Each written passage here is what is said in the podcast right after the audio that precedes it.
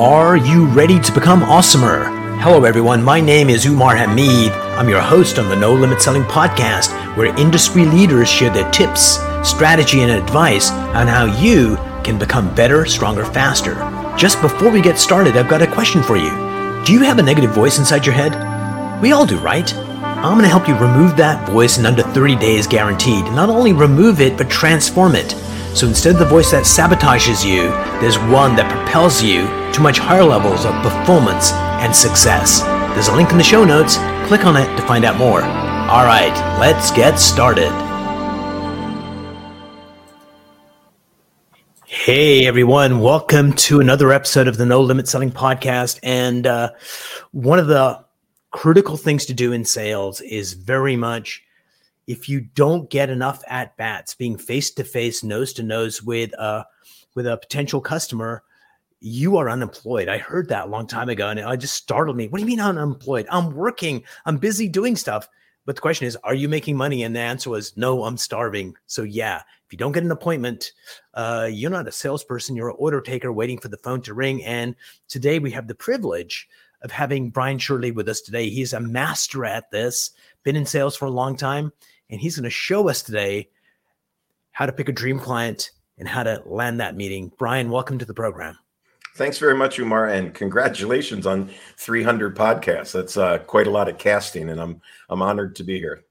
Excellent, yeah.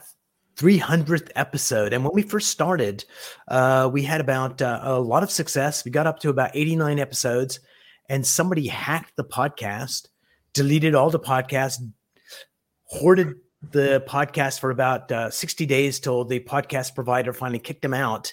And so we had to start from scratch. So uh, glad to be back. And so, Bryan, why don't you give us uh, the 411 on, uh, on who you are and what you do?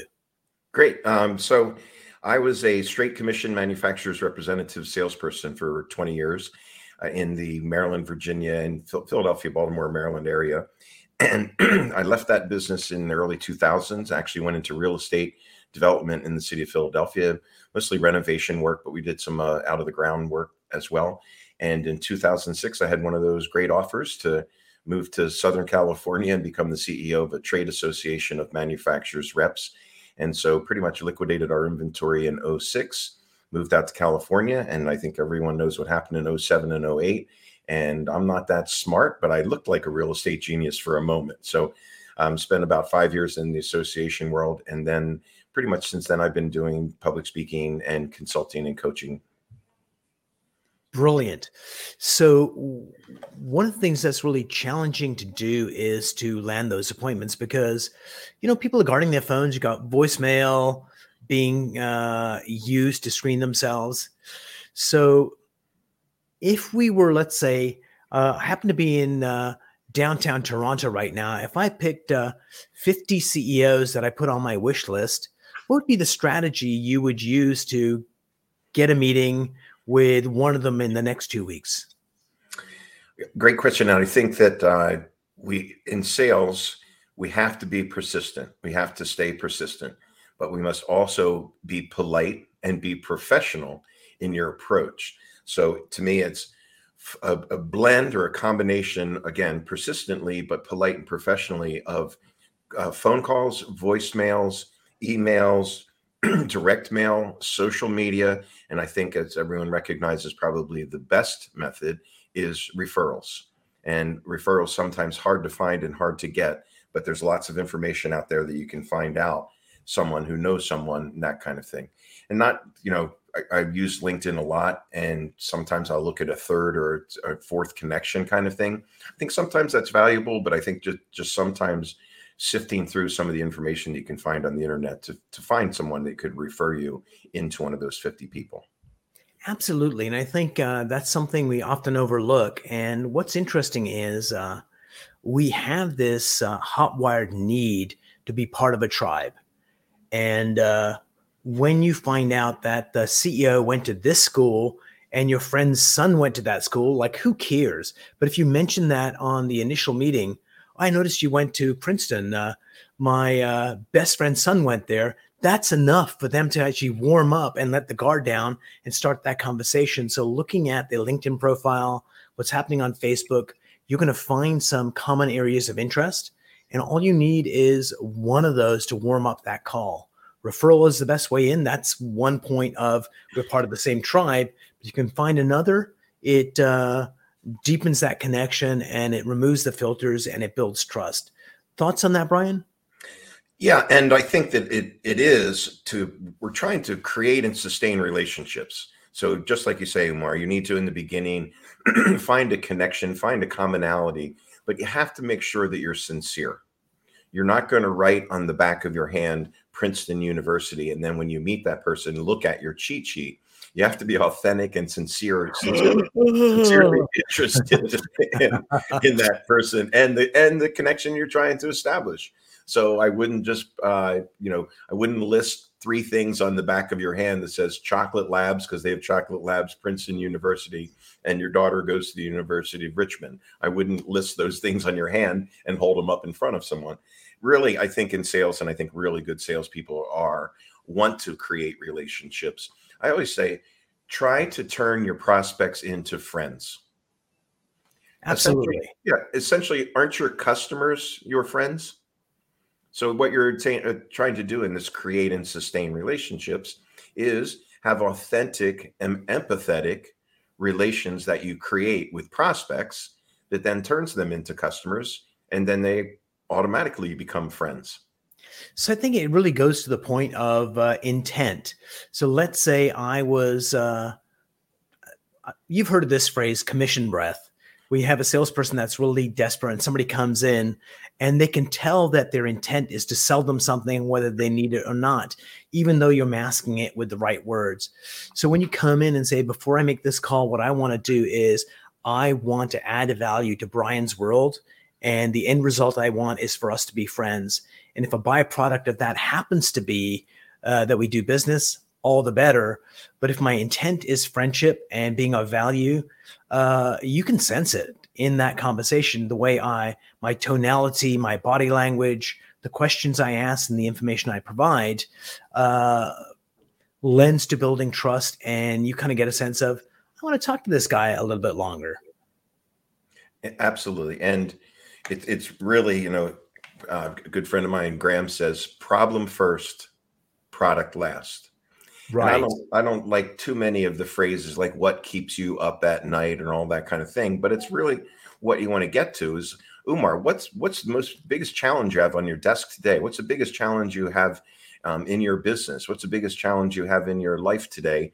And then again, back to the being sincere and authentic and empathetic when you're truly understanding what they're telling you.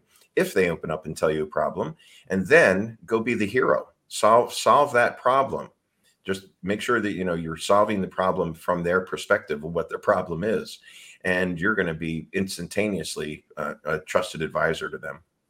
Absolutely. I think when you're on a call uh, whether it's in person or on the phone if you can provide that that person with an insight that they didn't have before because oftentimes the problems are uh, uh, too close to us to see and being that consultant from afar if you can go in and say well, you know, what this means is X. If you can provide that insight, that is uh, one of the planks to building trust because, like, wow, this guy is smart and I want to spend some more time with this person. Yeah, and and again, following all the way through to solve that issue, and it might be something that you, as the salesperson, can't solve. When I tell you my problem, you might not be able to solve it. But we have a wonderful phrase here in Philadelphia: "I know a guy yeah, I know. So if, if, I can't help you and solve your problem, you, I, most of us are very well connected in the sales stream, and uh, we know someone that can probably help them with their issue or their problem. So again, make sure that you solve it. Don't just ask them what their biggest problem or challenge is. I know. Uh, I think uh, the guy that first said it was Southside Johnny, uh, but I could be mistaken there. One of my favorites. I've got a friend in uh, his Fred Diamond. He runs the Institute for Excellence in Sales and each time Southside Johnny, he's from Philly, comes to Washington, D.C., he's a groupie. I think uh, there's almost a restraining order, but uh, it's okay for now. so, I saw Southside last year at a casino in Philadelphia. nice. So, one of the things is before you get on the call, you need to do some research. And uh, some salespeople, to avoid making the call, do a CIA level deep dive into the background of this person, avoiding the call. So, how long should you spend on your research? And how many pieces of data should you be collecting before you get on the call? Great point because it, it doesn't take long, right? There's so much information out there that it's you sift through Google even, and then LinkedIn, then Facebook, Instagram, Twitter, whatever, wherever you can find them and just uh, get to know them. But right, you don't want to be stalking the person to the extent of finding all that information about it, but it certainly helps. I always say uh, three things in, in that great salespeople do: be prepared, and that's that research piece, researching the company, researching the person, researching coworkers, and something that I think salespeople uh, don't do enough of, especially in industrial sales, is researching the customer's customer. In other words, who does your customer sell to, and is mm. are they in a good market? What's the trend for that market? But again, um, I think in ten or fifteen minutes you you find out all the research. But yeah, call reluctance. You got to pick the phone up, right? You got to do that, and again in that persistent, polite, and professional way. Absolutely, and uh, so, what's a good way of uh, what are some of the best practices in using social media like LinkedIn, Sales Navigator, Twitter uh, when prospecting? Yeah, I, I, again, make it personable, uh, personable and personal. That instead of, and I, I tell people this when I present, don't just click, I'd like to connect, I'd like to connect, I'd like to connect. That shows you went through a bunch of pages that say people you might know and click the box, will you connect with me? Umar, it was nice to meet you in Las Vegas at the peak performance. I would like to connect with you. Make it personal. Uh, you know, everyone gets all of the like to connects, which we I, I mostly mm-hmm. refuse them if I don't know who they are and they just say they want to connect. Um, so again, make personalize everything. We live in a very personal world. Absolutely. Uh, so the opening uh, six seconds of the call are the most critical. Because if you don't get that right, because the reaction of the person receiving the call is very much, oh shit, it's a sales call. Why did I pick this up? So, what would you suggest in the first six seconds to uh, get them to go, okay, I want to give you some more time to figure out what you want? Yeah, be clear in your intent, as you say, and, and identify yourself, obviously, and then say the purpose of my call. I, like you, you've said this before, Laura. I want, you know, 15 seconds of your time now, and then I want 15 minutes of your time face to face. And so it's being polite and saying, and here's why. And that is the value proposition or the value statement of what you tell them, why it's going to be important for them to speak with you for just 15 minutes of your time. So you work with a lot of manufacturers rep organizations and what that means in english for the people listening is you've got uh, a company that basically has relationships with uh, customers and they go and figure out what the customers need and go get that line. So it could be uh, Sony and say, We'd like to represent you in this geographic area. We've got these accounts that we do business with. And Sony says, Yeah, we'd love for you to do that. So you're working with those organizations, rep firms. So what does the first six seconds, 10 seconds sound like when you're calling people? So if I was someone running a manufacturer's uh, rep company, what would that, uh, why don't we just role play the first six seconds? I say yeah. hello, and what do you say, Bryan? uh, again, always identify me and my rep company. So my name's Bryan. I'm calling from ABC Rep Company. We are the manufacturer's representatives for Sony. That probably rings some bells right there. You're identifying and providing why I'm calling you because I'd like to talk to you about uh, Sony components, Sony products, whatever they are. And so for you, as uh, Bryan, calling to sales rep organizations because you want to help them be better, stronger, faster. What does that call sound like? So if I run a rep firm and you're a consultant coming in to say, I'm going to make you guys better, uh, I say hello. What do you say, Bryan? I, I say several things about my consulting practice. I only want to work with you if I can move the needle. So I kind of, in the very beginning, almost promise or guarantee that I will increase sales say if you follow my methodologies and if we talk if it makes sense and if i can move the needle i don't like to high pressure and say i've done this i've done that there i've done all of that i like to say what i can do for you is, and then talk a little bit about what I've done for other people. Certainly, sell on successes. I say SOS is so critical no matter what you're selling.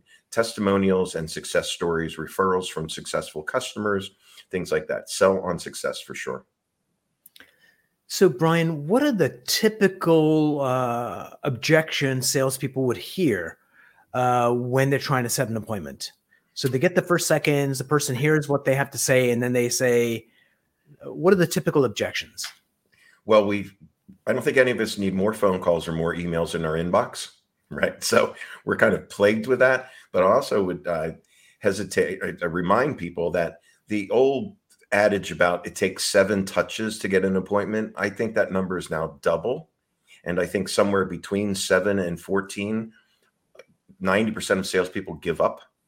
So back to my being persistent, you have to cons- be persistent and consistent as you're continuing to follow up. These days, it, you know, depending upon your industry and what you sell, the easiest thing for people is they don't go to the office anymore. So that that's a, an objection to me. You need to be creative, do something different, unique, and new, and say, "I'll meet you at Starbucks. I'll, how about if I buy you lunch? How about if I meet you wherever on a picnic table outside of your building, wherever it's convenient?" I think we're back past the the COVID point of being able to see and touch people. Um, but again, there are some just the logistical part of are you back in the office, or if you're back in the office one day a week, getting in to see them there. But I think the customers, especially depend upon your industry, industrial sales calls after COVID, you know, the salespeople were turned upside down. If mm-hmm. you think about, we used to go meet with people all of the time, all the other functions in, in like in a manufacturing facility, the purchasing people, yeah, they had to change things a little bit. Production people had to wear masks and gloves and things like that. But the function to me that was most turned on our head was the salespeople we were used to going out every day and meeting with and talking to people. And we got that taken away from us. And good salespeople love to do that. So part of the getting back out there and getting in front of them, it, it's harder now because they kind of got used to not seeing you and they're okay with it. Or again, they're still working from home and doing this type of communication, which is face to face, but it's not quite like being in the room. So I'm going to give you some objections. You're calling me, uh, you're a sales rep. Let's say you are a consultant coming into a company, and I say, Hey, Bryan, that sounds really good, but uh, I don't have time for this right now. Why don't you contact me in, in the fall? I'll put it on my calendar to call you on September 3rd. Cool. we don't have the budget. Uh, I'd like to talk to you about what your budget is and what it will allow and what new products or new ventures or new buildings or new houses you intend to purchase. You know what what is the budget? If you're willing to share with it it's not in the budget are you willing to share what the budget is and has? Bryan tell me about a noteworthy call that you got somebody selling you that uh, perhaps call you didn't want but they were like so good at their craft that you basically uh, we're happy to take that call. Do you have any particular memory of one of those uh, coming up? I, I, probably have a handful of those, which entailed when I was uh, in in the in the our Southern New Jersey office, and copier or, or printer people would come to to make a pitch. And at that time, I had the lofty title of president. So I would, if I had time, I'd let them come in and I mean, that, that was a daily occurrence almost if I was there. And I would love to see because they usually got some real professional training if they're coming in trying to sell me a, a, a Minolta Konica or a Xerox printer or something like that. So their their training was pretty slick. But um, so I, I would invite that and even on the phone these days not so much we get so much spam on the phone but mm-hmm. if someone has a good approach a nice sounding voice and they tell me their intent right in the beginning. I don't have to say what's your call in reference to because that's normally I have my finger on this on the hang up button. So I think that I I've, I've had instances where people just again they're polite, they're professional, and they tell me what they're after. Brilliant. I've had a couple of times where I was uh, went to the gas station, and as I'm doing what I'm doing, there's a guy there selling a headlight cleaning solution. Guy says, "Hey, got a second? Uh, I noticed your thing's a little uh, kind of frosty. Let me just take care of that for you." And they just uh, put the application on, and as they're putting the application on, they made me hold the bottle. Could you hold it for a second? Now I'm not, now I'm not holding their product as they're doing it. And then they clean one of the headlights. They say, How do you like that? Oh, that's amazing. Then, of course, they're not doing the second one until you buy their product. And you got that uh, beautiful before and after this thing that's cleaned and sparkling, and this thing that's kind of faded. And so when I see people like that, I buy their product whether I I need it or not. I had this one where it was a bunch of Israelis in Maryland, and they're selling dead Dead Sea salt products for skincare, which you know I don't care about, but they were so persistent and handled the objection so well. It's like, how much is it? It's 40 bucks. I'm buying it just to reward you for being such a great salesperson. Because it takes an art, right? To be have that a skill the uh, thick skin to take rejection and to keep on going. And that brings me to how do you develop that uh, ability to control your emotions? Because we live in this occupation where there is a ton of rejection, where people don't want to play or ignore you. How do you keep a positive attitude and keep going? I, I've done another uh, webinar recently, and the, the, comments were all about the rejection of of hearing no, and it was really amazing because I kind of chimed in and said some of the best salespeople have the strongest rejection strength. It's something that's measurable, and it is very important. And uh, it's not the let me beat you over the head 10 times with a stick until you say yes. But I always joke that a customer that says no just means they don't understand yet.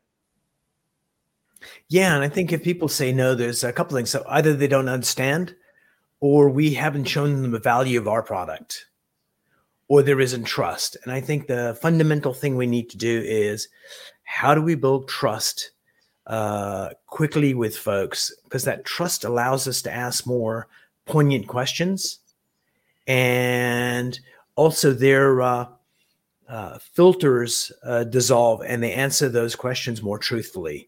Because if clients tell us exactly what's going on, uh, my brother-in-law sells this to us and I'll never in a million years change. It's like, okay, thank you so much. Let's go. As opposed to they don't trust you. And it's like, well, let me think about it. Or we're going to do this. And you think you've got a real viable opportunity. Or it could be, are you the decision maker? Absolutely. But if you have enough trust, it's like, well, actually, the CFO and this person and that person have to sign off before I can do this. And that's all stuff you need to know Otherwise, you're going to think you've done a really good job of getting this deal, and the last minute find out that no, I did not. that uh, uh, there's a whole new raft of characters that I never knew about. Trust and rapport so important, and you have the capability in a first meeting, in a first contact, to either build it or lose it. Uh, for sure. Uh, let's remove this. Sorry about that. No problem. And I, I also uh, am strongly convinced back to the product training of uh, whether it's printers or copiers or components or whatever it is that we get so injected with product training that when we do get in front of a prospect we just can't help ourselves. We want to tell them features benefits and advantages. And i think that's such a wrong approach. Back to the tell me about you. Ask ask ask. We have two ears one mouth all of those phrases that we've heard a million times. You go in don't start with let me tell you about this what it does what it and it's really neat and all that kind of stuff. Don't tell me about features benefits advantages you didn't not even ask me if i use or buy that product so start with back to the what's the issue what's the problem or i always like to start with you know i'm not that familiar with your company can you tell me a little bit more about your company and then we will down to the most important thing tell me about what you do here how long have you been here what do you do personalize it. And again, it has to be authentic. You have to be sincerely interested. But to your point, at some point in the thing, you've been successful to get in and, and now you're sitting there. You also have to qualify that account from a dollar amount, from your confidence of, of capturing that business, and then also from a timing standpoint. When you tell me it's not in the budget or come back in the fall, I understand the timing of it. But we as good salespeople have to have a keen sense of what the dollar value of this account will be in the future, what my confidence factor is that I can capture that business, and what is the timing of the sequence of those purchase orders, whether they're buying a house or buying components or whatever it is. So, Bryan, what's a way that a sales rep can continue to improve their prospecting skills to land those appointments? Yeah, just uh, I'd say about broad and deep.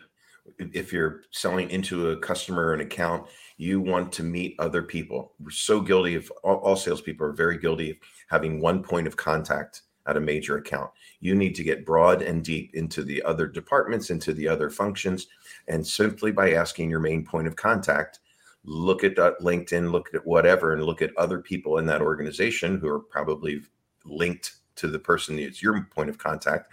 And every time you go and say, I in your mind, I'd like to meet one more person and maybe have that person or two people written down and ask your point of contact. Would it be possible for you to introduce me to?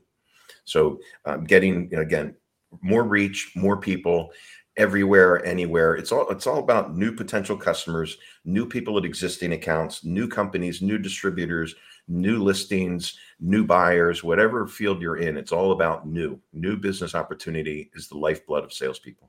Absolutely. I think uh, we need to, we can measure a million things in sales and certainly how much we sell is like a really important number. But i think uh, how many first appointments we have a week meaning the first time we talk with someone new is one of those critical factors that can predict the future. Because if you got more first conversations, you got a stronger uh, funnel, stronger pipeline, and a freaking amazing year. Yeah. And in addition, you're right.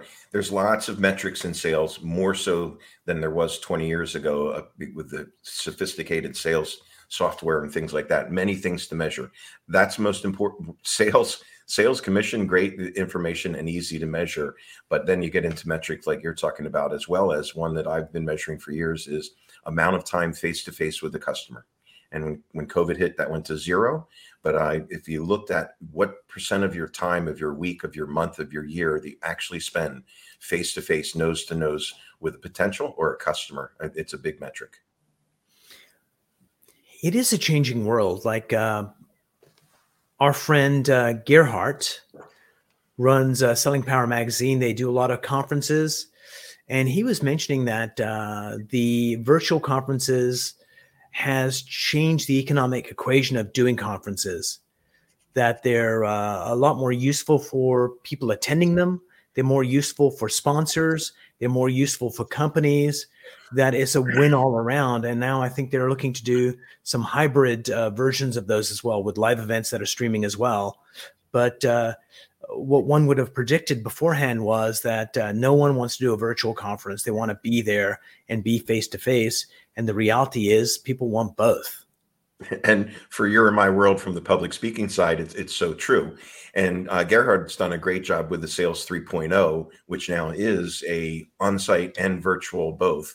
I think it's really difficult from a timing standpoint to expect someone from a virtual aspect to spend a day, like eight hours, on on a uh, webinar or you know on what we're doing here. But it, it, there, people have done very successfully to do bite sizes of that, three hours one day, three hours the next day, and that kind of thing. So I, I the other thing I see coming back in full force are conferences and also trade shows. I have a client in Southern California that has already this year attended two national trade shows and three regionals.